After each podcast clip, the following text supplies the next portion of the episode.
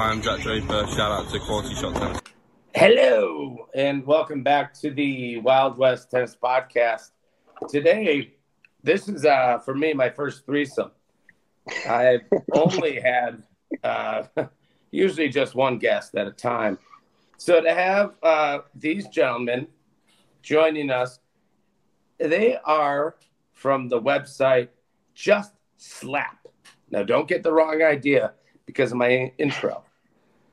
But what they do, well, from what I've seen, they do podcasts, they do uh, vlogs, they do man on the street. They kind of do it all. But if you don't mind, gentlemen, and I'll let either one of you decide um, how you came up with the name Just Slap. Alex, you can you can take that one. Yeah, so Stephen and I have different stories on how on how Just Slap came to be, but basically when you know when we were deciding to to name the channel, we really wanted to give the channel name a you know a personality. Um, and Steven, listen, Steven likes to slap. He's not a consistent guy. He's not a grinder. He gets out there, he starts slapping from from the first point on. Yep. Um, and I had a coach. I had a coach who, in you know, when I was training back back as a junior, his catchphrase was flat and low. And so when when Steven and I were talking and we're deciding what to name the podcast, we needed something along the lines of flat and low. So we both, you know, we were we were chatting and, and decided that just slap tennis is is the is the name of the channel. It just felt right. It had a ring to it, and we went with it.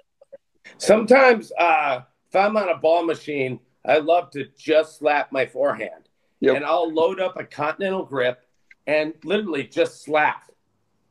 You Yep. know, That's it. nothing flat as a pancake, and it's so pleasurable. I don't. It normally doesn't. Go, I mean, it goes all over the place, but that feeling of that just slapping it, God, it's nice. If only it was more consistent, for you know. And- maybe and it that's- was for you guys. That's can I tell you that was how we treated. Uh, that's how we really treat the channel. Like it's the purpose of the channel is to really like. I mean, we obviously want to educate as much as we can, considering we we you know we've been around the sport for you know for the majority of our lives. But Sure. really, the primary purpose of the channel is to just have a good time. So exactly how you feel when you turn on that ball machine and you're just slapping. That's that's kind of Yeah. that's kind of what we're trying to do. Yeah, well, I think that was very evident uh, um, on the uh, what they call the MOS, the man on the street, and, um, and that was when Alex. I guess maybe you were sick, and Alex had to do that on his own. Yeah, he went I- out and asked Yeah. people about. You know what? You know what it was? I was I was there. I was there for Oh, you were of it. filming. I was I was no, I wasn't even filming. We had another guy filming. I was just I was just I was kind of like organizing. You know what I mean? Oh, you're. He was directing. I He was was Yeah, he was directing. the director, I was- producer. I was yeah. the Scorsese, and and uh, Alex was like the De Niro. Yeah, yeah. Oh, wow. Well, that's that's you I- know what, and yeah, that's fair. That is fair. I mean, like Yeah. at one point, I thought he was going to become Raging Bull, you know, and, and do battle with some of the punks on the skateboards. That was my favorite part. Yeah. And at one part, I was hoping that Alex would have had the stones to try to do one of those flippy things the skateboarders did. I don't know what they call I mean, it. I, I wish I could. I wish I could. I, I you know, I've, I can't say that I've ever been on a skateboard, so it would have been a, it would have been an ugly sight. Yeah. I'll tell you that. Yeah, it's an injury you can't afford. No. But but okay, so so you're you're you're Scorsese, you're De Niro. But the, the thing I love about the man on the street is um, you know, it, it's you're gonna get a lot of people are like, get away from me. Um, no, I'm not gonna sign the release. You know, so people don't realize that watch these uh, things. It's hard to get people to agree to it. Stephen, least in my Stephen, while day. filming, Stephen, while pardon? filming, he was making Stephen while filming, he was making fun of me uh, because basically the way what I would do is I wouldn't let people pass me. Like I would walk up with a microphone and I'd say, "Hey, I gotta, you know, do you mind if we shoot? You know, do you mind if you're in our video for for this tennis video?"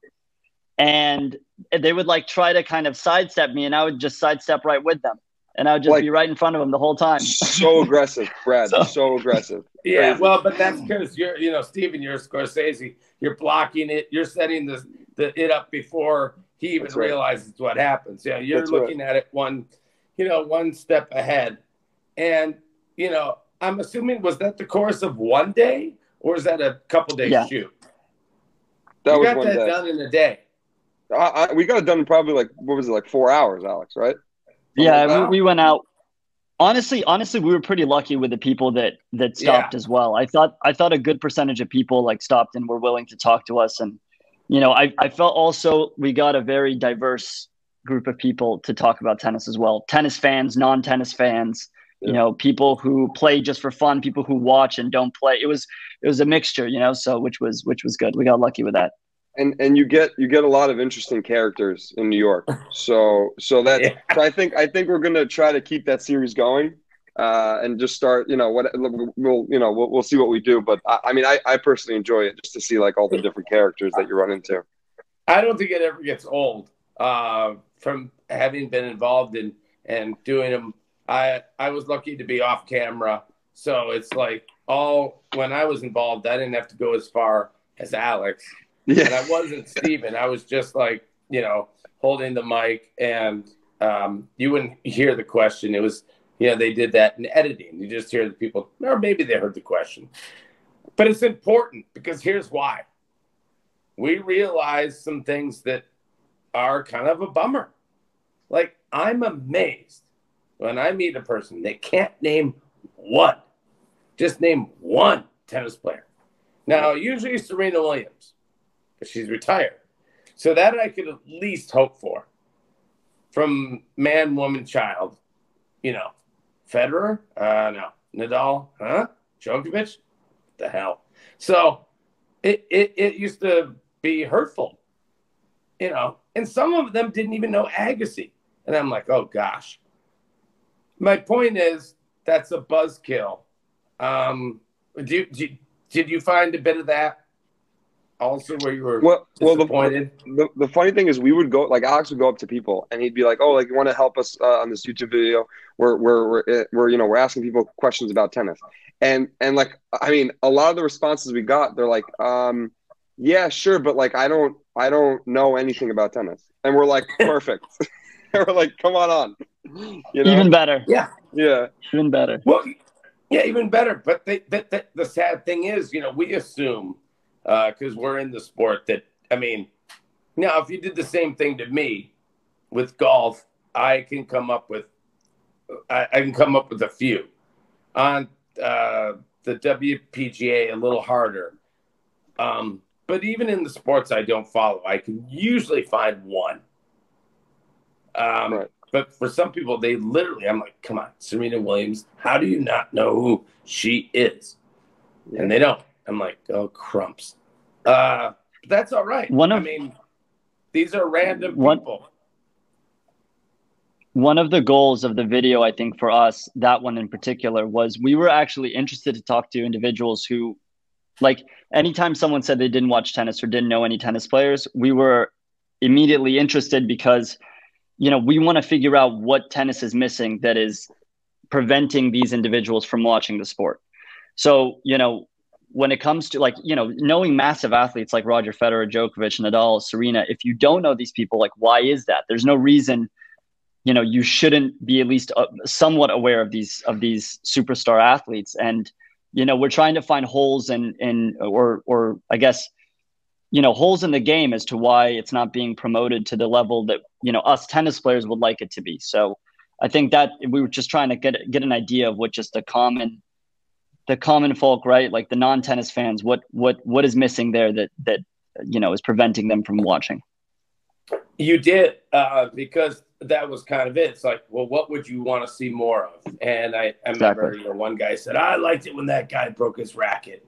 And I think it was Mhm. the uh, Cyprian uh, Baghdatis, you know, and you showed the clip. You know, one of the skateboarders was like, I loved it when he broke his racket seven times, you know. and I was like, yeah, me too. Um, so you you know, some people want a little more um, sizzle or a little more fizzle, uh, but you were that was the good part. You're trying to get um, some data that would be helpful. What can we do to make it uh, more popular? Um, it's a tough one, but I mean, at the same time, doesn't look like they're hurting uh, on ticket sales at the bigger events. So it's kind of it's puzzling. How do we create more tennis fans in uh, the U.S.? Yeah, I think Do we have a lot have of. any ideas? I think we have a lot of like casual fans.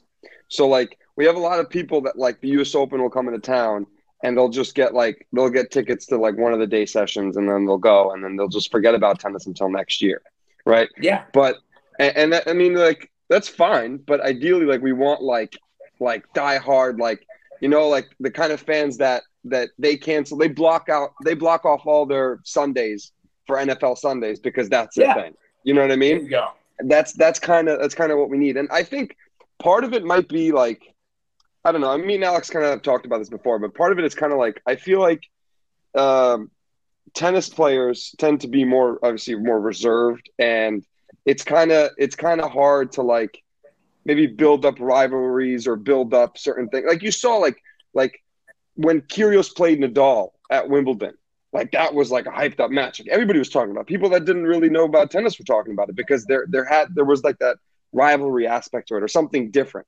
Versus if it's just a tennis match and these guys are out here, com- you know, competing for points and titles and stuff. Like you really have to be a diehard tennis fan to kind of watch it week in week out. I feel. Yeah, and, and I think I've heard other people say that. Well, they're they're okay with uh, the fact that uh, we can rely on just die hard fans. Um, what do you guys think? Uh, for example, you both played college tennis D one. Um, was that because you loved watching pro tennis, or you just somehow uh, found the game without knowing about pro tennis? And Stephen, you can go first if you want on that. Sure. Um, yeah, I mean, I mean, growing up, I'd say like really like probably from the ages of like maybe twelve. That's pretty much like where I like started to play like competitively. To till about re- really till about till I committed to Fordham. I mean, I was obsessed with tennis.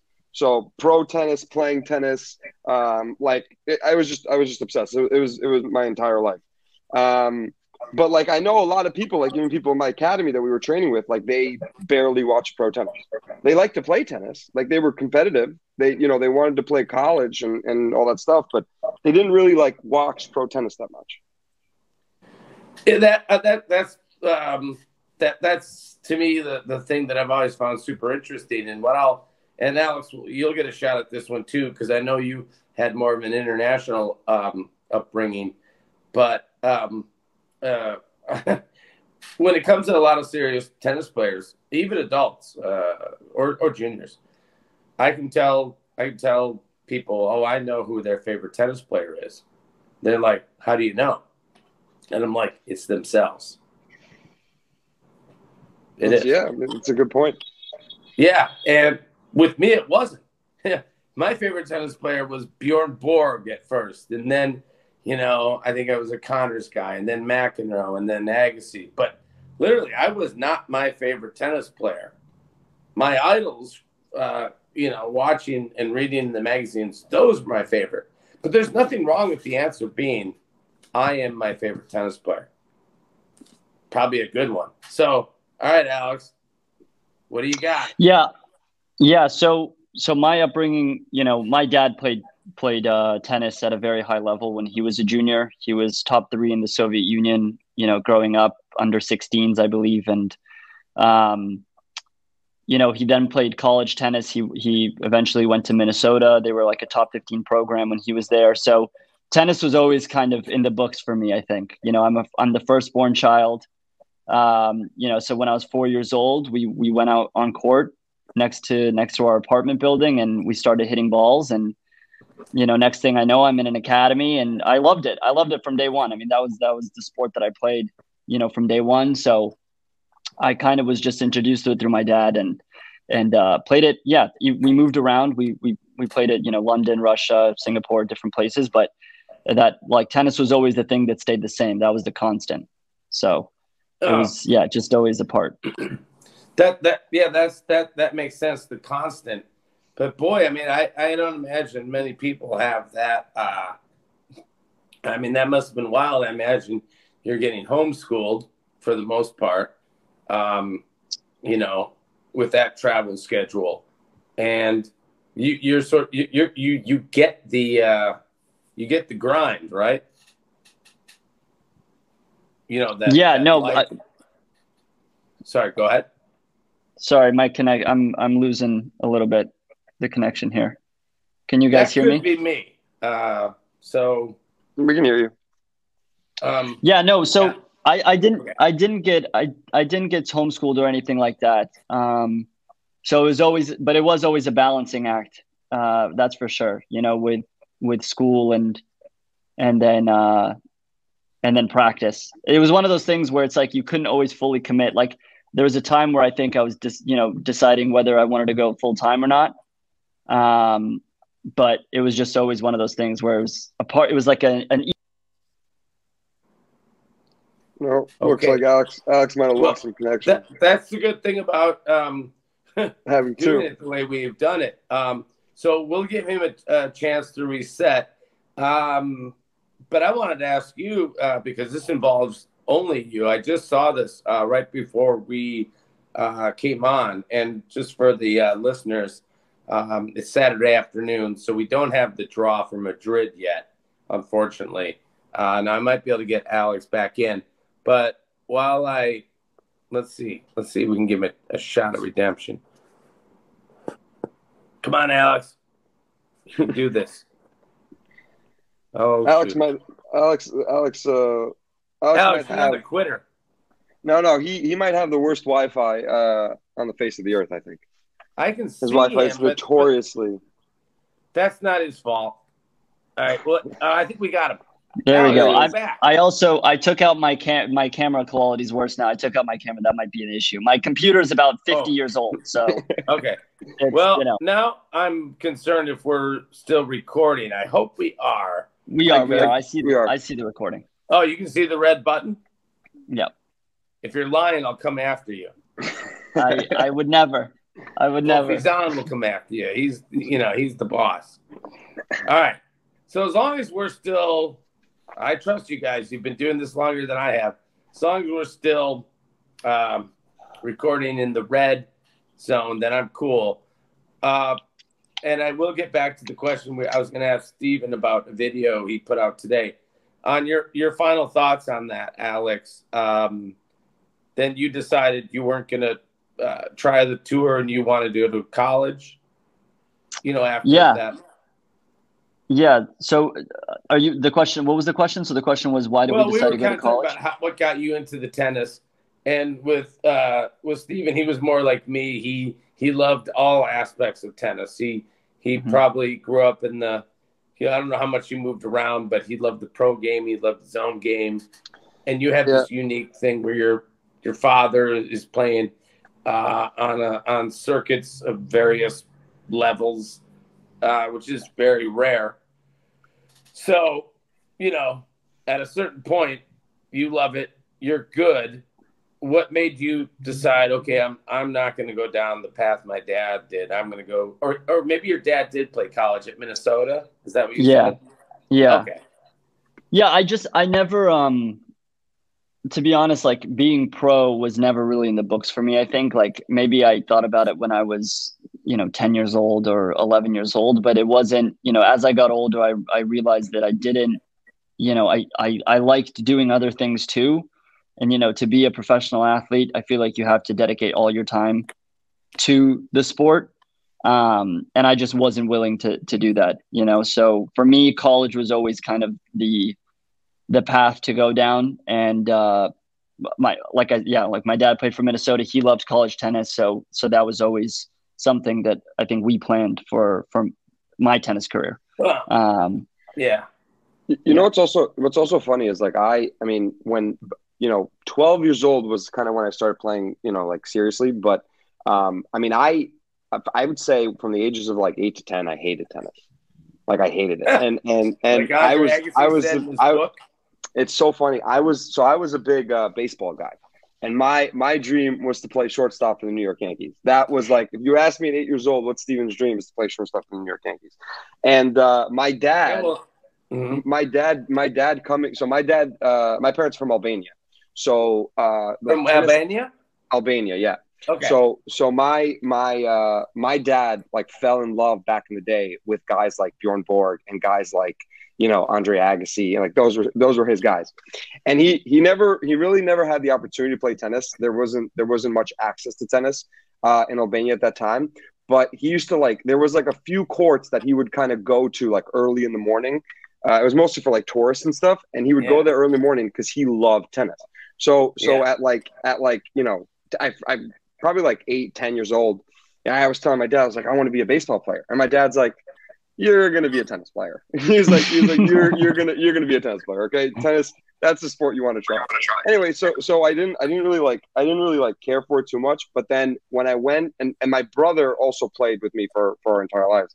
When we went to like this uh, our first academy, my uh, that the the owner and head pro of the academy basically the first day, and this kind of like set the track for me in terms of my love for tennis.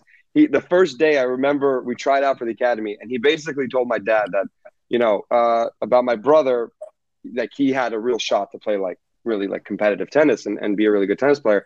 And then my dad's like, "What about Steven? And he's like, "Yeah, Steven Steven's gonna play for fun." And then it was, it, I'm telling you, I'm, Brad, I'm telling you, it was that day where I literally looked at my dad and I was like, I'm going to be like, I'm going to try to be the best tennis player I could possibly be. And then from that point on, I, I just lived, I breathed tennis. I had notebooks. I read like, it was crazy. Like it's, it's, it's so funny how things like that happen in your life. And it, you, you, it's like a 180 turn. Did you? But, um, yeah, yeah. So right. So I- yeah, and your dad probably used a little psychology, or maybe he didn't. Uh, I'm not gonna, you know, guess, but that that would that would seem like good psychology uh, from a parent. whatever, whatever he did, it, it, it worked. It Yeah. worked. Um, Now, but now, I still like to, I still like to play some baseball once in a while though. I still like to, Oh, I, I- I, I get the connection. If you think about it, hand-eye coordination, whether you have a two-handed backhand or a, a, a whatever, it doesn't matter. Uh, the contact point um, in hitting a baseball, I'm guessing, is out in front. Split step, you know, you're a shortstop, so you kind of have to have the hops, the split step. A lot of transferable skills, I would think, between the two sports. That's kind of a guess. Um, however, I'd like to ask you, Stephen, do you remember the first tennis book you read? Was it like Winning do. Ugly by Brad No. Gilbert or it was, it was open by Andre Agassi and it's still Oh, to wow, this, okay. and still That's to this day, said I hated tennis, I was like, ah, pulling the Still- there. still to this day, that is my favorite book I've ever read in my life. I probably read it. Uh, I don't even know how many times to be honest with you. Like it, you could probably count on two hands. It is like, I love that book so much. It's my favorite Great book. It's amazing. It's a great, it's a great book. Um, I don't know how familiar you are. He had a, he had a great ghostwriter. Um, you know, all these guys that that that write books. I mean, I would say ninety nine percent of them. You know, they have um, a ghostwriter, and the guy I forgot his name. He wrote a really a Pulitzer Prize book before Open, the Agassi book. Uh, I think the title was A Boy in a Bar, and um, I got I was pretty lucky. I got to um, uh, attend a lot of Andre's. Uh, he would do these sort of press conferences with a guy named Rick Reilly. I don't know if you remember him from Sports Illustrated, um, but he would inter. Oh, he must not be an Agassi guy. Ah, all right, you're a Sampras guy. It's fair enough, Alex. yeah, yeah. no problem. Alex, you know, Alex, we like, I- you love serving volley. exactly. Yeah, all right. You, you know, yeah, yeah. You don't like Double A. That's fine. Yeah. We're only going to talk about him for a few more minutes. Jeez. Honestly, But, to be honest um, though, '90s tennis, and, and this is going to sound weird, but like '90s and like even early 2000s tennis, that was my favorite tennis era.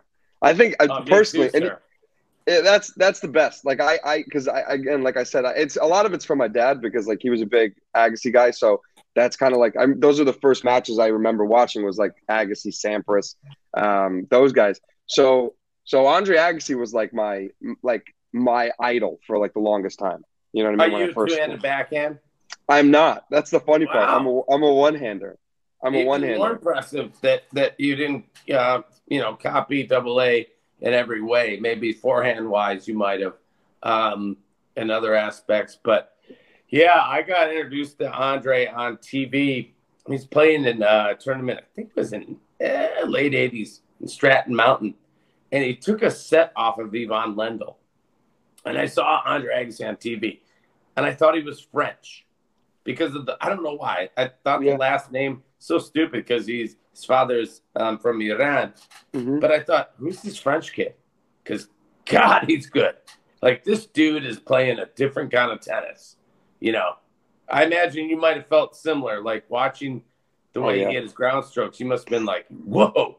It was it's so clean. It's so clean and he takes it so early and it's just it's so it's it's it's so much fun to watch. You know? It's That, yeah, it's great. That's good. Okay, it gives me a perfect segue to what you put out about your love of the indoor tennis. Yeah. Well, I Big know why. You're like Agassi. You're right. You're hugging that baseline. Yeah, I mean indoor indoor tennis. I mean, growing up, uh, obviously like New Yorker, uh, USTA Eastern kid. Um, I hated going Alex is outdoors. back, so you know, he, he uh, yeah, just uh, we we hate. Uh, I'm back, you know, We guys. only like Pete Sampras, so you Yeah. know. You I, want I want to talk about high apologize. school. Yeah, you're fired if it happens again. Yeah, I, I, I second that. I switched. No, I that switched to a different though, computer. but- So but I, we're I'm talking about the video that Steven put out about how he loves indoor tennis. Um, like you, that on that court, you've got to be like Agassi. You're you pretty much have no option but to hug the baseline. You, you know what's funny? That so that court that's the we that was like filmed from uh, when we did our playing uh, on the secret uh, court in Grand Central. So that court, if you go to that court, you'll see that there's really no space between the baseline and like the wall, right? So yeah, Andre would love it. He'd be like, Yeah. perfect. Oh, he'd have a field day. He'd have a field Yeah. day, and it's a little and it's a little fast, which is like like I I remember like growing up in my academy, we had I, like it was known that our hard courts were the fastest hard courts uh, in in the entire USTA Eastern section. So because we would get these kids that would come here to play the tournaments, and they they would be like, I can't, I can't play on these courts, but like we ate that up, right? So you Yeah. play like you play like you play like a, a, a highly ranked player and and you're like, oh, what court am I going to be on? Oh, I'm going to be on hard court. Oh, this is great because like you know, you know, you better get up an early break on this kid because he's he's gonna he's not Right. going to be able to play. You know what I mean? Yeah. So I grew up I grew up on those fast hard courts, and like Alex mentioned, I mean, I I was never listen listen, Brad. I'm not going to lie to you. I was never the fittest guy. Okay, I I was never the guy that you know was going to go out there for six hours and grind you down. You that was not Jim going to be me. Nah, I was I was like you know if I'm seeing a forehand that's middle middle, it's going bye bye. You know what I mean? Like that's that's kind of that's kind of the game that I played. And, and in the beginning, it was a lot of missing. Right? You have to factor Sure. in the beginning there was a lot of missing. It was only it was really only till I got to like you know my you know later years in high school and then like obviously college tennis where my coach was like, all right, listen, you have to make balls.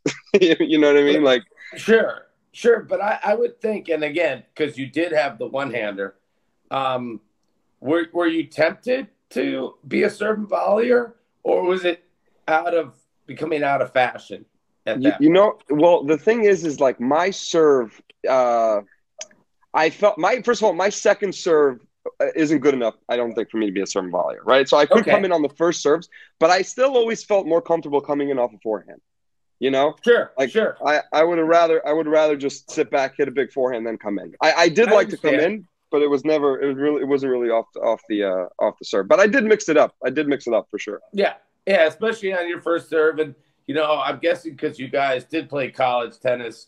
Uh, if you were playing doubles, maybe uh, I don't know. I mean, by the time you were playing college tennis, guys did, did well. Guys would stay back. Um, you know, uh, when I played college tennis uh, in the early um, '90s and late '80s, we all served volleyed still, even Yeah. on second serves, just because Yeah. I, I don't know. We that that's how we were taught to play doubles. But Jack Sock has kind of proven that nah, you don't need to do that. Um, yeah yeah But okay, enough of our tennis. Let's get to the big boys, and that would be the and and women. Um, you know, Barcelona is pretty much behind us. Looking ahead to Madrid now, unfortunately, because today is Saturday, the draw has not come out. But I'm happy to report because this podcast we like to talk about uh, players from the Americas. Um, I think we have 13 men and 12 women in the main draw. Hmm. I might have it flip flopped.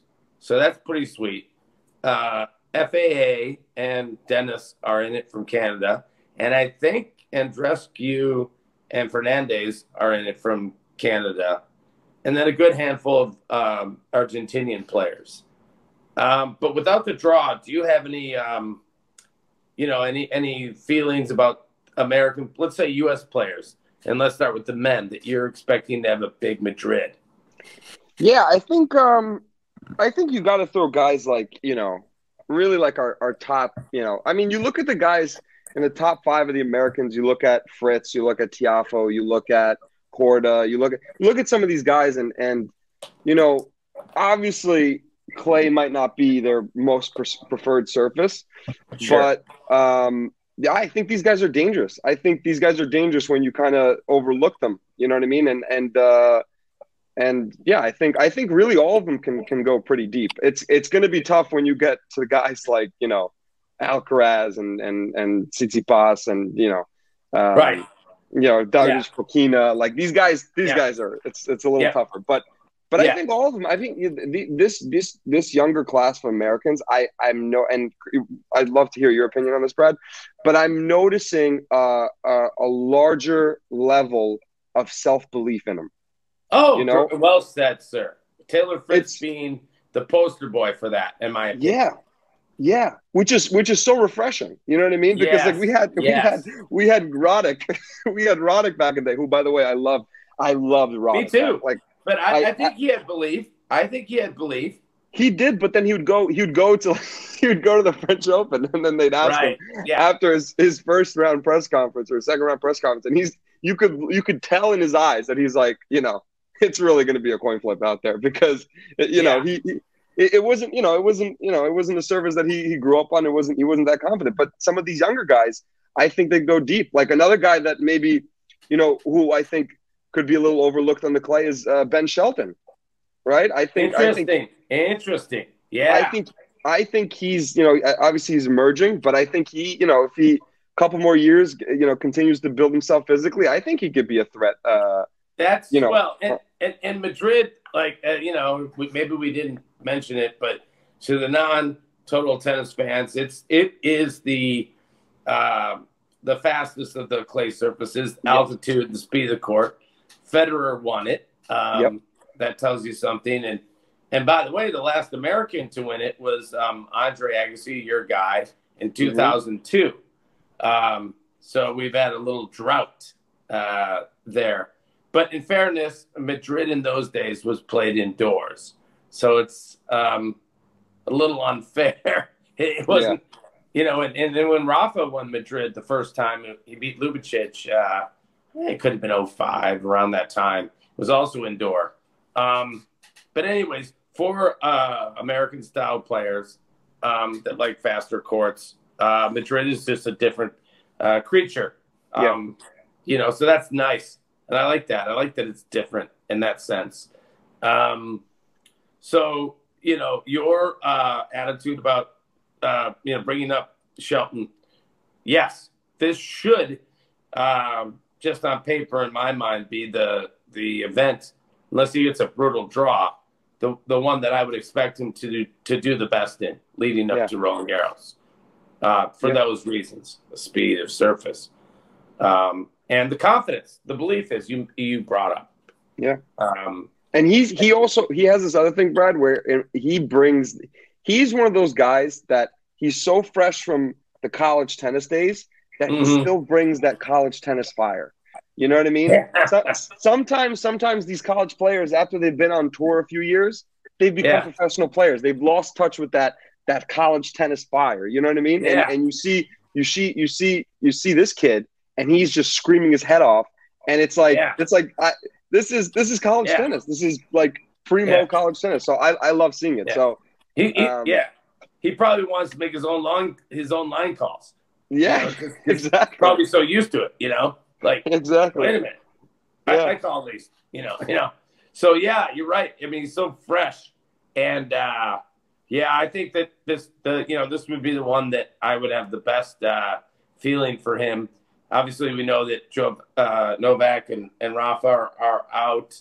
Uh, hopefully, um, again, I I know the final setup for Barcelona. Hopefully, those guys don't um, overextend themselves. It would be a bummer. I I gotta believe that no matter what, Alcaraz is gonna be, even if he's banged up, determined to defend his points from last year. So I gotta believe he'll be there. Same with Yeah. Tsitsipas. All the usual suspects. Um, It's tough. Those But- guys are yeah, those guys are tough. but I did see, uh, at least on the entry list that I was looking at yesterday, that uh, Korda uh, will be will be in the um, tournament, and I don't think he's played since he got hurt. Um, refresh my memory. I I don't think he's played a match since I can't remember the injury. I think it was in Australia Yeah, so somewhere along the line he got hurt. So that'll be interesting seeing how uh, Korda does. Yeah, yeah, and he's Um, one of those guys that even if you even listen to some of the players on tour, they're like, who do you think's going to have like a really really good year, or who do you think is like really like undervalued right now? And a lot of the guys will say Korda, because like I mean, you saw it in Australia, like the guy played lights out, and with this like level of self belief that it's like crazy for somebody you know his age and, and stuff like that. So yeah, I think I think he's another guy that could be uh that could be dangerous and kind of you know go deep for the Americans. Absolutely agree with you. The injury bug is has nipped him a bit, and you know he had a match point against uh, Djokovic uh, in the warm up before the Australian Open, so that's encouraging. Um, the pedigree is great, and and he works with your guy An- Andre a lot. Yeah, Andre's Yeah. had a big influence on on uh, Korda, so that'll be great to see him back healthy. Um, I was kind of looking at also uh, a guy I haven't seen play much, uh, Brooksby. oh yeah. Don't I don't really have much intel on him on clay. I'm guessing think of him more as a hard court guy. Yeah. But again, for all of our players, that this is the one clay court event that if you're you're a hard court guy, you should have a pretty decent shot at. Versus say Rome, uh, Yeah. or Barcelona that are or or Monte Carlo that's very slow. But I don't know much about Jenson Brooksby. I know he finally got a new coach after uh, uh, leaving his longtime coach, so that'll be exciting to see him back in the mix. Definitely. Definitely, absolutely. We actually it's funny it's funny you mentioned that. We uh uh we had a we did a podcast with a couple of other teammates and we kind of we brought up Jenson and somehow the conversation came and this was like a couple years ago, but we came somehow it got brought up of how like we thought that he was going to be like the like the next kind of like dangerous American guy. And this was when he was ranked. I, I to be honest, I don't even remember when he was ranked at the time. But he's a guy that you just look at it and it's like, especially like like somebody like me, like I I would hate to play him. Like he seems like he seems like he is such like a like the best way to describe him. He's kind of a hack. He's kind of a hack a little bit to play. Like he, he- you know, even if you look at his like his technique and, and his shot selection is, is so amazing. Like he's he's a really smart player, but he's annoying. He, he must be annoying He's to play. I was just gonna say, annoying AF, yeah, and, and and and even if you beat him, it's not fun. no, no, it's You're torture. like you've been out there and you're like, God, thank Yeah. God that's over. Yeah, it takes a part of you for sure. Oh, it's Um, just like either way, it stinks. I mean, you're happy with the win, but it's not normal. And Yeah. like, is it disruptive tennis? I don't know. I I think he's obviously he seems unique to me. You might know more that that he's not one of the so-called boys, and he's more of a like a Vince Spadea that kind of hung on his own, did his own thing, which, quite frankly, fair enough. That's cool. Um, I'm sure he's ready for the call if they need him for Davis Cup. I would. I'm sure he'd be a, a team player in that sense. But um, yeah, he's kind of pesky, you know, Yeah, for sure. like a, a, a mosquito, and you're like, God, what? Ah, Yeah, can't get him off me. yeah, yeah, you know, yeah. And Isner's in the draw. I'm glad to see that. Um, Yeah. You know, I don't know what to expect from John at this point. I, I, you know, in the uh, Dallas final against the um, Chinese player, who I can't remember his name, he had some match points, and Dallas is a place where John lives now, and that would have been nice for him to have gotten that title. Um, I don't know how much more we'll see from John Isner, but um, you know, um, this would be again an event he could do all right. yeah, Wouldn't count him out at Wimbledon, but I don't know. Uh, I don't see. Well, Do you think Isner plays next year? I know that's a really looking far ahead. It's it's tough. You know what it is? I I and I never thought I'd say this, but I'm I'm like kind of scared that John might get pulled into the the pickleball. You know what I mean? You, you're starting to see with all these guys. spit up my drink. Yeah. yeah. You, you see a lot of these guys like Sam Querrey and the like. Querrey, Jack Sock, like a lot of these American guys are like, wait a second, like pickleball is kind of lit right now. We gotta we gotta try it out. And I I can't remember if it was I can't remember if I saw a video of him like playing just for fun or something like that. But like honestly, I'd say that's probably probably our biggest threat in terms of whether we'll see John again, uh, is whether if- whether he makes his uh, pickleball pro day you know pro debut. I love that. Uh, first of all, because you're the first guy that's brought that up that I've heard. Um, and I think the thinking is, uh, dep- I mean, like, look, he, he's going to obviously always give himself a real opportunity to, you know, he is kind of Mr. Atlanta. So he knows if he goes to Atlanta, he'll do well. Or if he goes to Newport, Rhode Island for the grass tournament, the Hall of Fame event, he knows he can do well. So he's got to like his chances. Um, and um, he's a consummate professional. God, he's been around a long time. I think he started on the tour in 07. Um, Yeah, a- around there. And boy, you think about it, that's that's awesome. And he played four years um, at, at Georgia. So um, he's put in the hard yards. I think that'd be funny. And and the thing is too, with just to touch on pickle, uh, it might not be a thing in three or four years. So might be a good cash grab for these guys now. who honestly who knows? Who knows? Because like Yeah. you're starting. I think they need to figure out certain things, like in terms of like like you you can't i don't know how you would put a pickleball match in a stadium right like i don't know i don't know how that would work um but but like so they have to figure out a way to kind of grow the sport maybe with like smaller gates if you want to call it yeah. um but yeah i mean who knows i mean you see a lot of these guys are a lot of these athletes are just like investing in it you know what i mean like they're they're sure. I think they also need to get more organized because like I can't figure out like what's the top league. Like I don't know like you know what I mean? It's kind of I like do know what you mean. Very kinda all over the place, Stephen. Because yeah. there's a um, there's a guy I met. Uh, I live in uh, Los Cabos, uh, Mexico, where they uh, they have a 250. Uh, it's played in the summer. Uh, Medvedev won it uh, last year. Uh, he beat Norrie there in the final. Um, and thank God they're going to move it next year, 2024, to be right before Acapulco kind of like Mm. their own sunshine double in Mexico. It's Yep. a no-brainer. I love it when Yeah. tennis gets it right. So that's Yeah. going to be killer. Um, my point about bringing that up is that apparently pickleball is kind of getting big in Mexico as well, and this venue that hosts this uh, 250 um, men's event uh, is going to be the National Pickleball Center of Mexico, which is a huge country. It's got like I think 31 states. Um, yeah, I don't think it's going anywhere, but pro wise, mm, I don't know, man. I'm like you. Stadium, hmm, not seeing it. Recreationally, yep. Uh, did you watch the um, McEnroe, Chang, Roddick, Agassi? Because you you're know, an Agassi guy. You I saw- interested. I I didn't first of all I didn't even know it was going on until I started seeing like I didn't like, either. sh- I saw shorts on YouTube and I'm like what is Oh, really? this? Yeah, I just I just saw I was just scrolling through YouTube and I just saw some shorts and I was like what is it? And you saw like Roddick, you saw Agassi, you saw Mac, you saw uh, Chang, and I'm like, oh my god! I mean, like, I mean, think about the amount of people, like just the old school tennis fans that would like go out and watch these guys kind of try pickleball and see like what they can do with it. I mean, Yeah. and they're all competitive. You know what I mean? So like, you know, you're going to get like a good a good Oh battle. yeah. Oh, yeah, yeah. So that was, but that was. I mean, I think it's smart for whoever whoever put that together. I think it's brilliant.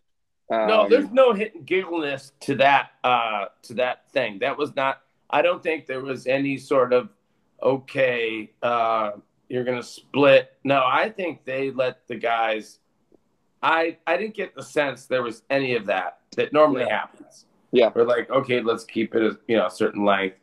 Um I, I, I could be wrong. I uh the clips that I saw I enjoyed. yeah. Um, but I just saw some clips of it. Um, but look, this is a tennis podcast, so um, as much time as we can devote to the tennis, I think that's important. Yeah. We haven't covered much of the. Oh, there he is. He was probably playing pickleball. He's, Be honest, uh, Alex. You had to squeeze in a set. All right, let's see if we can get him back. Houston, we have. Come on, Alex. Get in here. All right, I need my glasses. we're, we're Brad. We're clearly dealing with a high budget over at Just Slap Tennis. In case you haven't Oh, realized yeah. that. All right, guys. All right, guys. I'm back. I'm gonna have to keep the camera off to try and. Okay. Oh, Well- oh, all right. So I add you to the stream, but leave you off camera. I'm gonna. Yeah, I'm gonna have to to be to have the camera off. Just the Wi-Fi situation is atrocious over on my end, so apologies. Cool. cool. Um, I, I, I, yeah, because then it won't. Uh, we won't lose um, your audio. So that's good because a lot of people listen to this on Spotify, um, and the other big ones. So it's um, we'll miss your. You know, maybe we can like put a drawing in of you. maybe, You know. maybe. But, but, yeah, I'll let Fizan. You know, he's the master. He he he's the producer. He's the uh, owner of the Quality Shot Tennis, and you know that was cool that you guys got him on. I'm just curious um, how you guys connected with um, Quality Shot Tennis. Yeah, I mean he he's uh we honestly the tennis community on YouTube is pretty small. It's not it's not a super big one. Um so you know he he actually showed us a lot of love and support just in when we were doing live streams he would come up on the stream and and write a nice message. I mean he's the man. So um we reached out to him or or you know we kind of just connected over Instagram I think and decided that we wanted to collaborate and uh yeah, we just made it happen. He's uh but he was always you know he was always showing support and love to us from from you know a while back so he um yeah we're we're lucky to be in touch with him and to have made it happen And and when you say a while back, it, it's if I recall from the interview, you, it, it's been two years since you started the. I don't know if you I, I don't know if you call it the podcast, the website, the, you know what what, you know it's just me not knowing what it what to say. Yeah, Um, you, you. I mean, you could say channel, I guess. I to be Yeah, honest, we don't even know what to call it either. Yeah, yeah, well, yeah, right. I mean, where to find it? You you know you you know it's like uh, with quality shot tennis. I think of it as uh, yeah, I don't know either. I guess I just go to Twitter and click on things and and find it. But but it is interesting. I, I like to look at all these like mainly podcasts because um, I haven't done as much of what I think uh, Fizan is one of the like greatest at, at calling a match um, and then interacting with his uh, viewers um, while while you know multitasking. I, I would be I, I wouldn't be able to do that. Not even for a game. Like how you know. Uh, do do you guys do that? Do you offer that Ste- service where you Steven call a match and and interact with the, the viewers or listeners? Steven's the master at that he's the he was Okay. he held down the stream game we we did that I think we started doing that we did that like January of last year um, that's when we started that and then we we recently stopped um, we just wanted to give the the channel a more narrow for, a focus you know focus on the podcast focus on the shorter videos Yeah. Um, but Steven Steven can touch on that. I mean, he's the this Steven's the master streamer over here on our yeah, You know- yeah, yeah. you know- do touch on that. I mean, because it's like doing radio, right? Yeah, you, you know what it is. So it, my problem is, is like I I get distracted very easily. So what I noticed that would happen on on my streams were somebody would say something in the comments, um, and I, you know, while going through that time, while going through that comment, I would go on this tangent out Yeah. in outer space. And then I would go back to the match, and I'm like, well, you know, two games just happened there.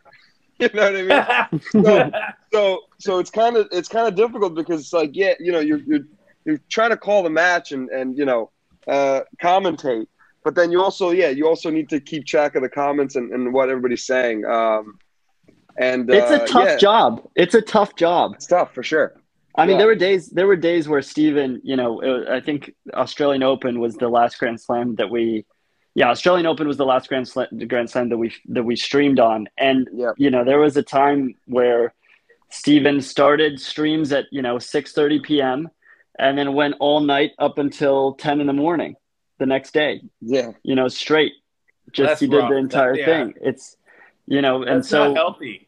But Yeah. I will tell you what, Steven thrives off of the the comment section and interacting with people. That's Oh, the best part about it. That's the best part about it. I mean, Yeah, that, that's my that, yeah. To be honest, that's always been my favorite part of it, and and honestly, that's that's kind of the, the the part that I'd say I'd missed the most. I mean, here's the thing: we you know, as of right now, we've kind of taken a, a, a pause from from the, uh, the streams, and, and who knows what what you know where our channel goes in, in the future and what, what we plan on doing. But um, yeah, that's the part I'd say. I, that's the part I'd say I miss the most. It's kind of the the live interaction with the comment sections, kind of you know, going off on tangents um, like like screaming, sometimes screaming off the top of my head because that's what I that's what I like to do apparently. So uh, yeah, that's um, you know that's uh, that's that's kind of the, my favorite part of it for sure. Well, it, it's important. I remember during the Australian Open, I was probably uh, going with uh, quality shot tennis uh, because, um, you know, I, I like I like the way he's on. I like his voice, and I like his rhythm, and um, you know, he's got the skill set to to be able to multitask and and um, engage, and he's really good. I mean, that that takes. He's an accountant. So I think part of that focus of being an accountant, and I don't know what style he does, is a skill set that lends itself to being able to do the the commenting or involvement with the viewers. Yeah. But then you have to be like Djokovic second serve out wide, short trip return down the line. Djokovic comes in, hits the half volley in the net. Game set match. Nah, yeah, that's the best I can do. How the I think- hell do you do that point in and point out for five hours? uh, yeah, Without you, drugs. I you, mean, uh, you, yeah, you, you. Uh, it's a lot of coffee. I'm not gonna lie to you. A It's a lot of coffee. It is. It's a lot. It's a lot of coffee. Um, but uh, yeah, you know, it's funny. I, I remember this one stream where uh, there was about it, was probably at like two o'clock in the morning, and there was about uh, six people on watching, a total of six, and right. somehow somehow WWE slash WWF got got thrown in the comment section, and then I went on a close to a thirty minute tangent about World Wrestling Entertainment and who are my favorite wrestlers, and literally, literally, like I mean, there were six people, so like I was like, you know, these guys, if these guys, if this is what they want to talk about, let's talk about it. But like, that's how you do it. You you go on these tangents where I mean, that, that's that's how I do it. That's how I get through it. Now, guys like you know, you know, other guys that you know are are, are actually talking about the tennis the entire time. That's a whole other animal. You know, sometimes I gotta, sometimes I just gotta pound black coffee and talk about WWE to get you know to kind of make it interesting, Yeah. keep it different. You know, but Yeah. um, tennis tennis is an interesting sport because it's you know you have s- th- there's so many points that are just the same like Yeah. if you think Oh, about it nine like 85% of tennis points are just serve and first shot or serve and, and two shots and then that's it and the server has the advantage so it typically like i feel like it goes uh, you know the points are really quick and and typically very similar so there's only like a few points in the match where you know it's really super exciting and like the pressure's on and where you know you really have to stay glued to the match but other than that i mean staying on top of every single point in tennis and commentating is tough it's a tough job yeah, just because it's Yeah. a lot of it's the same you know you're like Oh, okay oh, well yeah. there's another ace okay well Yeah. there's another Well- serve and miss return you know it's Yeah. like happens you know 80% of the time and the blowouts are rough. The blowouts are rough. Like when you're when you're playing when it's a three out of five set match and it's like 6-1, 6-0, and they're it's like 2-0 in the third. I mean, you're just kind of like, okay, like you know, you're gonna Well, have to. and, and that's where the beauty of TV. They can, um, the, the school of thought, especially um, in in the UK, is not to talk during the point, and uh, you don't really need to talk during the point. Um, Yeah. So they get to kind of, you know, uh, watch the tennis, and they don't have to talk as much. Um, Right. so that's easier. But these radio, and I've heard them. God, I've heard, I've heard people do it on the internet mainly, and um, they are so fast and good at it, and it's clear you understand it. Yeah. And I'll take it over not uh, getting to watch any day of the week. Um, so my hat goes off to you, um, Stephen, for for doing that. And um, yeah, that's oh, I I forgot. We you know there's also a women's event in Madrid, and uh, Alex, when you were gone, we uh, talked a bit about the uh, U.S. men or American. Uh, we didn't really talk about FAA or um, excuse me. Um, sorry, I'm forgetting the other Canadian. Um, Shapo. Shapovalov. Thank you. Thank you. Thank you both. Uh, we didn't really talk much about them um, with the men, but let's just go ahead with the women because I think there's 12 American women in there. Um, you know, the, the usual suspects. Uh, I think the last one that got in was maybe, uh, I think her name used to be Alison Riske, and she married a, a tennis player. But it's kind of nice. There's like 12 women in the main draw. That's pretty sweet. Yeah, I mean, American tennis is popping off now, right? I mean, we have we have both on men's and women's side. I feel like there are players that are dominating, so it's exciting to see finally. Like, I feel like there's been a it's been a long time coming. You know, um, there's You been a period of like yeah, a period of like 20 years almost where I feel like America's kind of been dormant. Um, so to see both sides take off is is quite great. I mean, you, Well, you yeah, had Serena, you had Venus on the women's side, but on the men's side especially. win Madrid was Agassi in 02, but that was when it was an indoor, um, uh, probably carpet back then. But um, with the women, I think they've been more consistent. Um, Yeah, for sure. um, yeah, obviously Pegula, you can count on her. She's like clockwork. Yeah. Uh, obviously Coco, um, and Andreescu. I guess she must have healed. That ankle injury must not have been as bad as as we thought. So I'm delighted to see that she. I, I, I'm pretty sure that when I looked yesterday, she's on the entry list. Um, yeah, that's I'm- it's kind of, it's kind of surprising. Also, Like, I think kind it of- is a bit surprising. So I, Yeah, you know, I might have got that wrong. It does seem a bit quick. Yeah. But she didn't. I don't think she. So she. She obviously didn't have to have a surgery, um, because then there's no way. Uh, so I maybe I'm wrong on that. I, I thought I saw her and Leylah uh, Fernandez uh, listed under the Canadian uh, women in, in that will be playing Madrid. Gosh, Alex is so. Alex Alex is a big Leylah guy, by the way. I That's am. like I'm, a- a, I'm a big fan of Leylah Fernandez. Yeah, okay. huge. Tell, tell, Um, tell me more. I'm curious. Well, I just I just think that you know at the U you know obviously you had the Raducanu and Fernandez U.S. Open final, um, and I thought that you know they just we had two new superstars right come Yeah. from that from that U.S. Open and. I'm I'm just a fan of her personality. I th- I'm a fan of you know how she how she carries herself and and you know the way she plays on court. Um, I think that she, you know, obviously it's hard to live up to that like U.S. Open run. Um, Sure. It's tough to back it up and and to to be you know perform at that level tournament. uh, You know, each tournament you play. Um, but I think you know she's young. She's she's passionate on court. She's a hard worker. She is. I think she's got she's very skilled. She's got a lot of she's not like a she's not a massive hitter. She doesn't have like the power like Rybakina has or or you know some of these bigger players do, but but she you know she's crafty and I think I, I just like her spirit, you know, and so I'm a, I'm a big fan.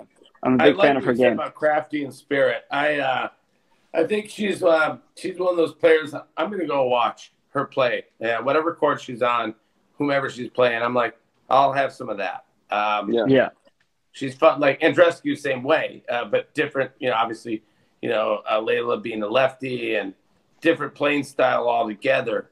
Um, and uh, yeah, and I don't know how old she is. She's probably still young. I uh, I want her to have a bigger year though. I want I want a little bit more out of Leylah. I agree. You know? I agree. Um, I- I- not that it's been that you know. I don't know if she's been plagued with injuries. I haven't followed her out as much as you have, maybe, but I, I'm, I'm I'd like a little more, a little more results, and that'd Brett- be fun. Brad, I got, if it's a, if it's all right with you, I know this is your show and you're the boss, but I did have one question for you that I've been like dying to ask you. Uh, all right, not, I'm I'm nervous.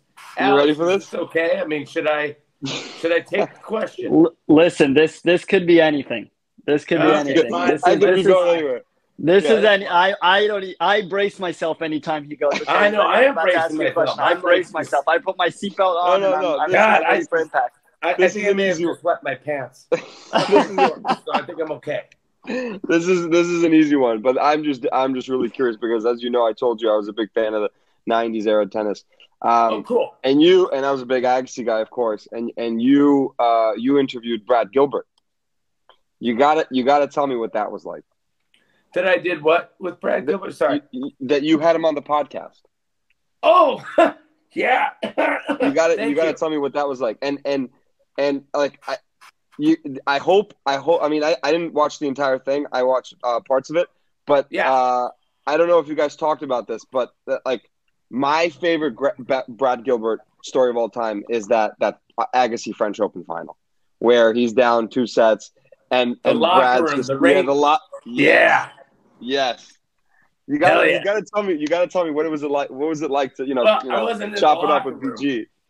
but I wasn't in the locker room. But like you hear different versions of it. Uh, like the way Andre tells it, um, he's a little more like. Well, I saw Tennis Channel. We did. I, I worked there, and we did a documentary on. I think it was on Pete actually, or I don't know. It doesn't matter. But Andre said, you know, Brad's like, "What are you doing?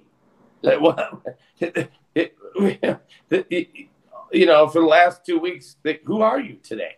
What the hell's going on? like, like just he's perplexed, right? Like, explain to me what what's going on. And you know, Brad can be uh, he's a super nice guy and chill, but I'm sure he was like, dude, what is going on? Yeah. And then Andre explains it that in his mind on one interview, he just went out on court and thought to himself, well, I'll find a different way to lose. Now, that's not to me giving enough credit to Brad. Uh, and maybe I misinterpreted what Andre said. But I think what, what the quotes are from Brad is get back to doing what you've been doing. Yeah. I think that, that that's what the quotes that are out there that he's like, he slams the locker with his fist and it's like, get back to doing what you've been effing doing. And what the, and I know Brad, and that he, he's not a big, he doesn't curse a lot, but I'm sure he let him have it. And Oh yeah. he didn't, he, he's not that kind of dude, but he had to. He felt like I think he had to slap some sense into double A. It's like, what? What is this? Yeah. Like, you're not even being you. What's the? Yeah. And this guy's not playing. I'm not. Credit to uh, the Russian player. Uh, what was it? Um, it Medvedev. sounds like Medvedev. Um, Andre. Andre Med, uh, Med, Medvedev. Right, Alex? yeah, something similar Yeah. to the guy now. Um, but who was a fine player and it deserved to be in the final. So yeah, he just. But you know, so Andre says, "Well, I just figured I'd go out, find another way to lose." I, I, I think really what he got back to business. I don't know if Gil Reyes weighed in. He might have. Gil might have been down there and probably would have said in a calmer way because Brad would have been pissed. Uh, and Gil might have said, "Hey man, come on, stick to the plan. Stick Yeah. to the plan. Come on, man. You're cool. You're good. Stick to the plan." Because at that point, what he was down two sets and a Yeah. break. And a break. Yeah. Yeah, Crazy. and you know, it's just you know how it is. You guys are players, but I'll tell you this much about Brad Gilbert. He's my favorite guy. Uh, I got lucky. I met him in Queens when he started with Roddick. So literally in 2003, uh, Roddick lost early in the French and uh, got rid of a very good coach that he had had for a long time and signed up with Brad. So there they are at Queens, and uh, who does uh, Agassi face, or uh, Roddick face in the semis? One Andre Agassi. Yep. So I'm like, wow, this is interesting. you know, like Brad, you know, hasn't been coaching, and and they play a, a great semifinal, and um, Brad would sit in the media section because in those days our our section was uh, like you know behind the uh, well the you know like behind the baseline, which is Mhm. in my opinion the best place to watch a match. That's my feeling. Um, unless like you know I had a helicopter or something. But you know, like you know, or a, a drone. So he's there the whole time with the media people, and he likes to talk. And uh, boy, that that semi with Agassi was great because uh, it went three sets, and I think I think Andy may have had to save a. I don't think he had to save a match point, but that was a hell of a match. He had just lost to Agassi in Houston a couple weeks before, where he was up a set and a break uh, against um, Agassi. So he beats Andre. Brad's there. That must have felt good. Then they go on, and he loses to Federer in the semis at, at Wimbledon. Uh, great match, and uh, no, Brad's great. he, he's, he's, yeah, he's great. Known That's him a awesome. long time. Yeah. That's awesome. That's so sick. Yeah, he's he was always my favorite. Uh, I had like two favorite tennis commentators that I that I like uh, like I listened to everything they said. Uh, w- the number one guy for me was uh, was Brad, obviously, um, but I also liked uh, who was that other guy? Uh, oh, during this, oh Robbie Koenig. I love Oh. listening to him. He he Dude, he he was agree. He was entertaining to listen to. Oh, like he would say, he oh man, I think your style is I like your style on that because uh, they're both analysts. Um, but Robbie, I mean, you know, he's um, he's uh, South African and he has funny things, you know, Yeah, and he would always call like I think he would say, "Hey China," meaning like if you're his buddy, like it's like, "Hey mate," and he's like, Yeah. "How's it going, China?" I don't know so if it's funny. spelled like the country, but really charming guy. And oh boy, I agree with you. I mean, that's why I'm glad he does. He's always on that world feed. He's Yeah. hilarious.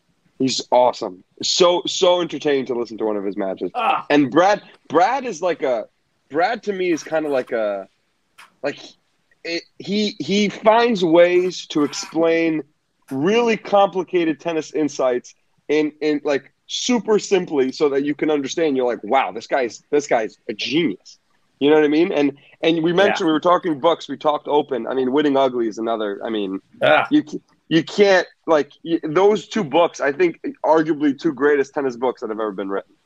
Well, You the thing about winning ugly, it, it I see it. Um, um, it it's uh, obviously more instructional than open, but it also gives you nice, juicy stories. Yeah, So what, what what to me makes winning ugly so fascinating as a tennis uh, player is we get these cool like uh, behind the scenes stories, but then we also get uh, what I learned from winning ugly is how to play the score, you know, uh, or you know, uh, Brad loves to talk about weather, right? I mean, what commentator have you ever like humidity? He loves the he loves talking about the weather more than any anybody. Yeah, and I get that. I, I I'm into that stuff. So, uh, yeah, winning ugly. Well, open is a. You don't have to be a tennis player. Yeah. To read open, you know, uh, and winning ugly. It's just it's and I guess there's a new chapter in winning ugly. So I might have to pick up a new uh, copy. Um, but yeah, no, the um, Brad Gilbert is uh, he's very loyal. Uh, I wouldn't say this about many people. Um, I think, I think, well, I think we're, I think we're friends, but that like I wouldn't say about anybody else in tennis. So I'm I'm lucky to have known him that long, um, and I'm acquaintances with other people. But uh, Brad is loyal, and um, God, he loves tennis more than anybody, and he never gets hurt. He still doesn't get hurt, and he plays Beast. tennis. he's a beast. And, uh, and Alex, are you still there, or is it? Are you I- asleep? Right? I, I am still here. I'm just, it's funny. It's like Steven is, is the 90s guy, is the guy who, who love it. talks, you know, he, he's so funny. He like, he'll like bring up names to me and I'll be like, I've never heard of that person ever. and I'm, I'm more the mod, you know, I, I, uh, I'm, Yeah. I'm more the, the I, I like that story with Agassi. Like, I'm not aware of that, but I do, I will say this. I will say this. My Really? dad's current, I, I know. Dude, I know, I'm- I'm out of it on was that stuff. 99 French Open. I mean, how old are you, Alex? I I am I'm 24, so was that 99? would've So, I was I was yeah, one year one. one years old. Yeah, One. one years old. Yeah. All right, fine. Yeah, Yeah, so a little bit. out Brad's touch like Brad's like, all right, yeah, checks out. there. checks out. yeah. No, that's no, no, no, dude. That dude, that's that's that's uh gosh, I mean, yeah, no, that that's that's totally I get it. So you're more than for you, if uh boy, you're more two thousands, were you like a uh well, you tell us, who was like your guy? I was a big Marat Safin guy. yeah. Oh That was my guy. I, I've had a few stories. You know, I, I grew up in, in the first 11 years of my life. I spent in Russia, and that's where I started playing tennis. And so Marat Safin was like the guy. Um, you know, I saw him. I, I've met him a few times, and he's just he's just a good dude, and he was always entertaining. And you know, I just there's something about him. You know, he, he just he Yeah, wanted well, I to watch think him. you'd He wanted to watch him play. I'd say I think you'd say Atlichna. Atlishna, yeah, there you go. I don't know if I'm pronouncing it right, but It's pretty good. You're I mean, right, I. I understood. Like, he was great to watch. Excellent. That's what I think it means. Um, his win over Federer in Australia, Yeah. uh, 05, I believe. One of the best matches of all time, in my opinion. Absolutely. Thank you. Yeah. I don't know which one of you gentlemen said that, but Yeah. that was. Yeah. Uh, and did he save a match point against Fed? I think he did. I don't I remember if he saved the semi. match I, point. I, I don't know. I don't know. Yeah. But I, I remember it was a slow start for him. It was a slow start for him. And then my favorite thing about Marat is he would he would go down in a set and he would just give it away. He'd be like, "All right, whatever, Yeah. on to the next one, on to the next one." So you know, I think Sure. he lost the first set.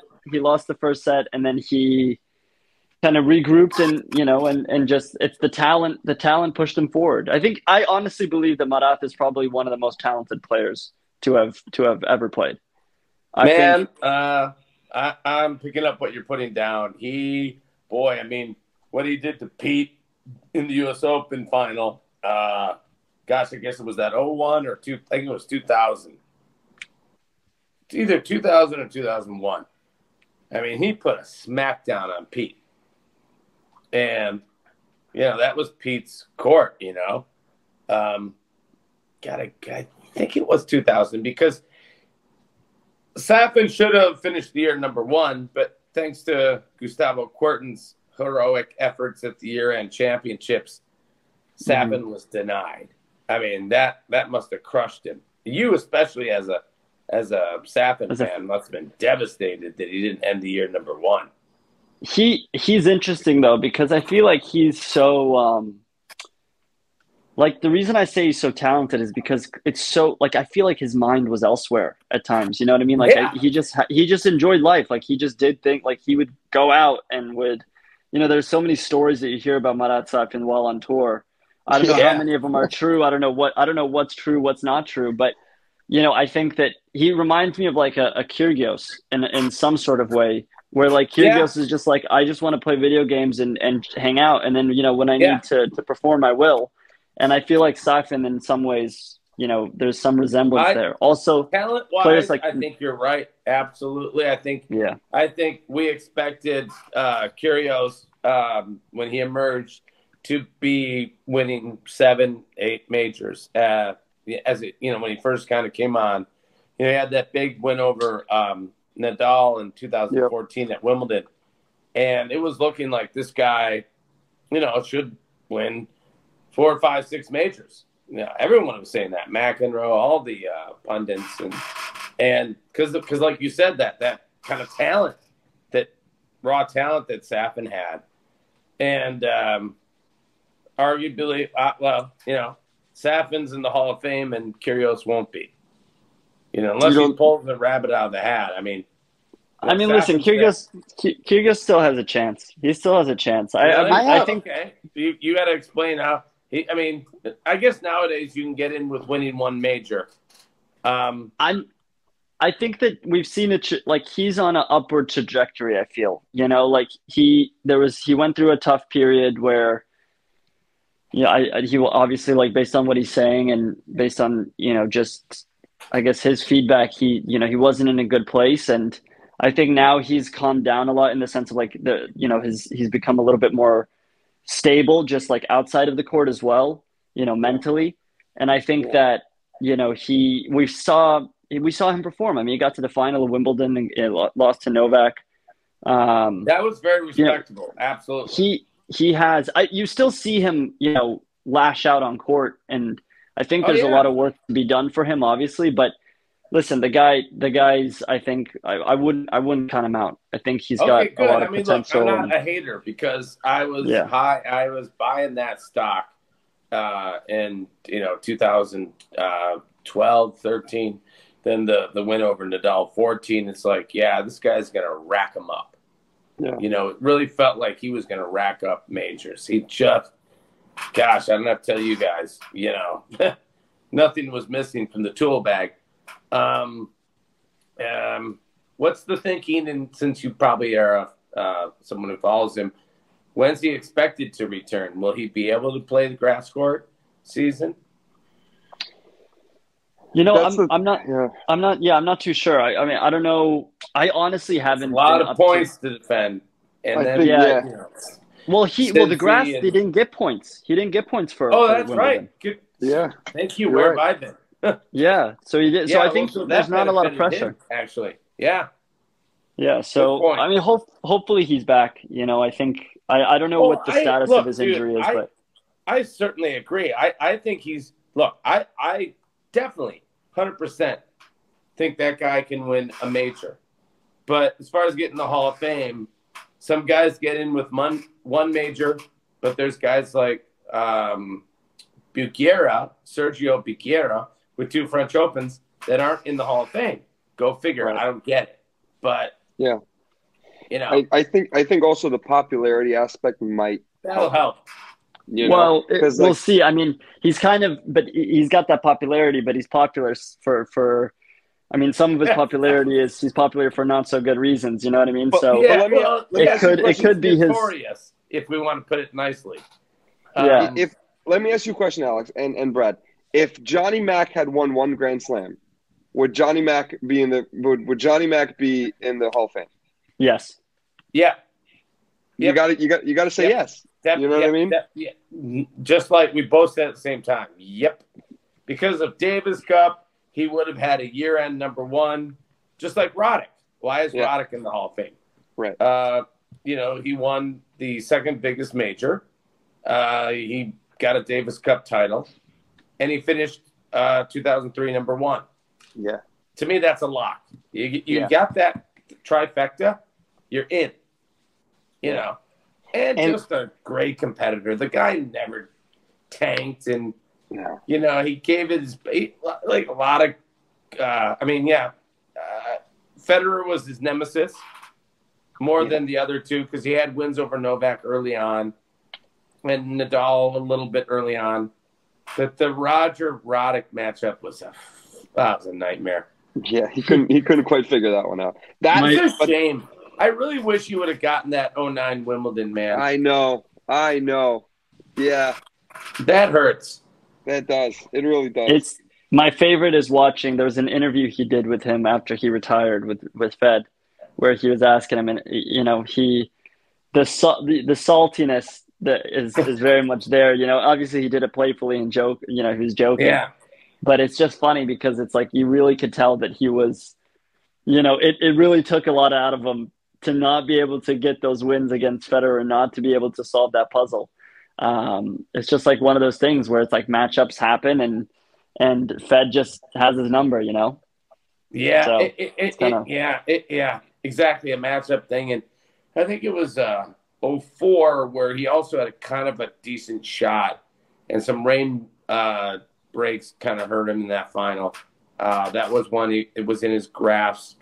Well, kind of, but you know, look, he's not going to lose sleep at night. He's a legitimate Hall of Famer, and, that, yep. and that's that. Um, and the last, you know, American guy to win, uh, as we know, a major since then. But fellas, I'm gonna. I, I've kept you over an hour. I realized and that's Alex's fault. Yeah, I'm so I'm so sorry yeah. for the technical difficulties. Listen, this is this is what I have to deal with on a day to day basis, and you got a taste of it. And I, I'm. Uh, I hope I hope it wasn't. It may. I hope it didn't make things too difficult. So no, thank no, you for your patience. It was very sweet. You were. Uh, you know, you came in, and I liked. Uh, again, I, I your assessment of these guys and the Safin and the others. And yeah, maybe one day we'll talk about Yevgeny Kafelnikov. You know, Yeah. um, Yeah, and and you know what, Alex? You know what? You probably wouldn't have been you would probably wouldn't have been able to provide a decent contribution on the '90s tennis talk anyway. So it's kind Yeah. of it's kind yeah, of good that it was kind of perfect, right? it's kind of perfect that you cut off there. Yeah, Yeah, That's great. No, I'm glad. I'm glad it worked out, and the timing is that's that's all that matters. Well, gentlemen, Awesome. like I said, wow, what a pleasure. How do we find this slappy, just slap tennis, or just slap? Like, yeah. I'm afraid the female viewers might get a little confused. well, I'm we have confused. we have you know it's funny we have we have a uh you know a good amount of uh female fans that that'll watch. So, but uh, they uh yeah if you if you just go on YouTube and you type in just slap tennis. Uh, we'll uh, we'll make sure to have some good stuff up there for anybody that's interested. No, you do. And the one that I saw today, I think Alex was, um, I don't know if he was taking a nap or where he was at that point, where, uh, you know, Stephen put up a cool video about why he loves indoor tennis. Was Yeah. that the most recent uh, thing, or was that a thing that just, I think yeah, I, that's probably yes. That's probably that. That was a like a a chop up of one of our one of our most recent videos. Probably not the most recent one, but one of our most recent videos where we where we played at the uh, uh, um, at Grand Central. Um, yeah, yeah, yeah, yeah, yeah, yeah. That's Yeah. that's we kind of that's the thing is like we you know sometimes Alex will have a strike of brilliance and then we'll we'll cut that and we'll we'll throw it up there. Um, and then You- rarely I'll rarely I'll have one, and then you know I'll make sure to maybe include a few of mine as well up there, and uh, that's kind of how we roll. Yeah, no, I understand. It's kind of cool that uh, you know, like uh, sometimes there's an idea that uh, something will come out once a week, uh, a certain day a week, and I found working with Quality Shot Tennis that we were trying to have something every Wednesday, and it's it's really hard uh, booking Yeah. people, and as you know, um, and and Fizano's so busy, so you know it's good for people to miss you too. Like I go to True. these these uh, like these websites where I like their stuff. I'm like, what? What? You know, come on. What, what's Yeah. going on? I, I want- I need it. Got to have it. Yeah, yeah, yeah. it. It's okay. But anyways, I will uh, leave it at that, gents. Um, again, I really appreciate it. If anybody uh, likes this, wants to um, like it, subscribe, you know what to do. And uh, gents, uh, maybe at the end of or middle of summer, we do it again. It's been a pleasure. 100%. Brad. Thank you a so much. Thanks for having us on. Thanks, Thank Brad. you, gentlemen. Bye bye. You're a legend. Bye bye. yeah, right. See ya. bye, Brad. Thank you.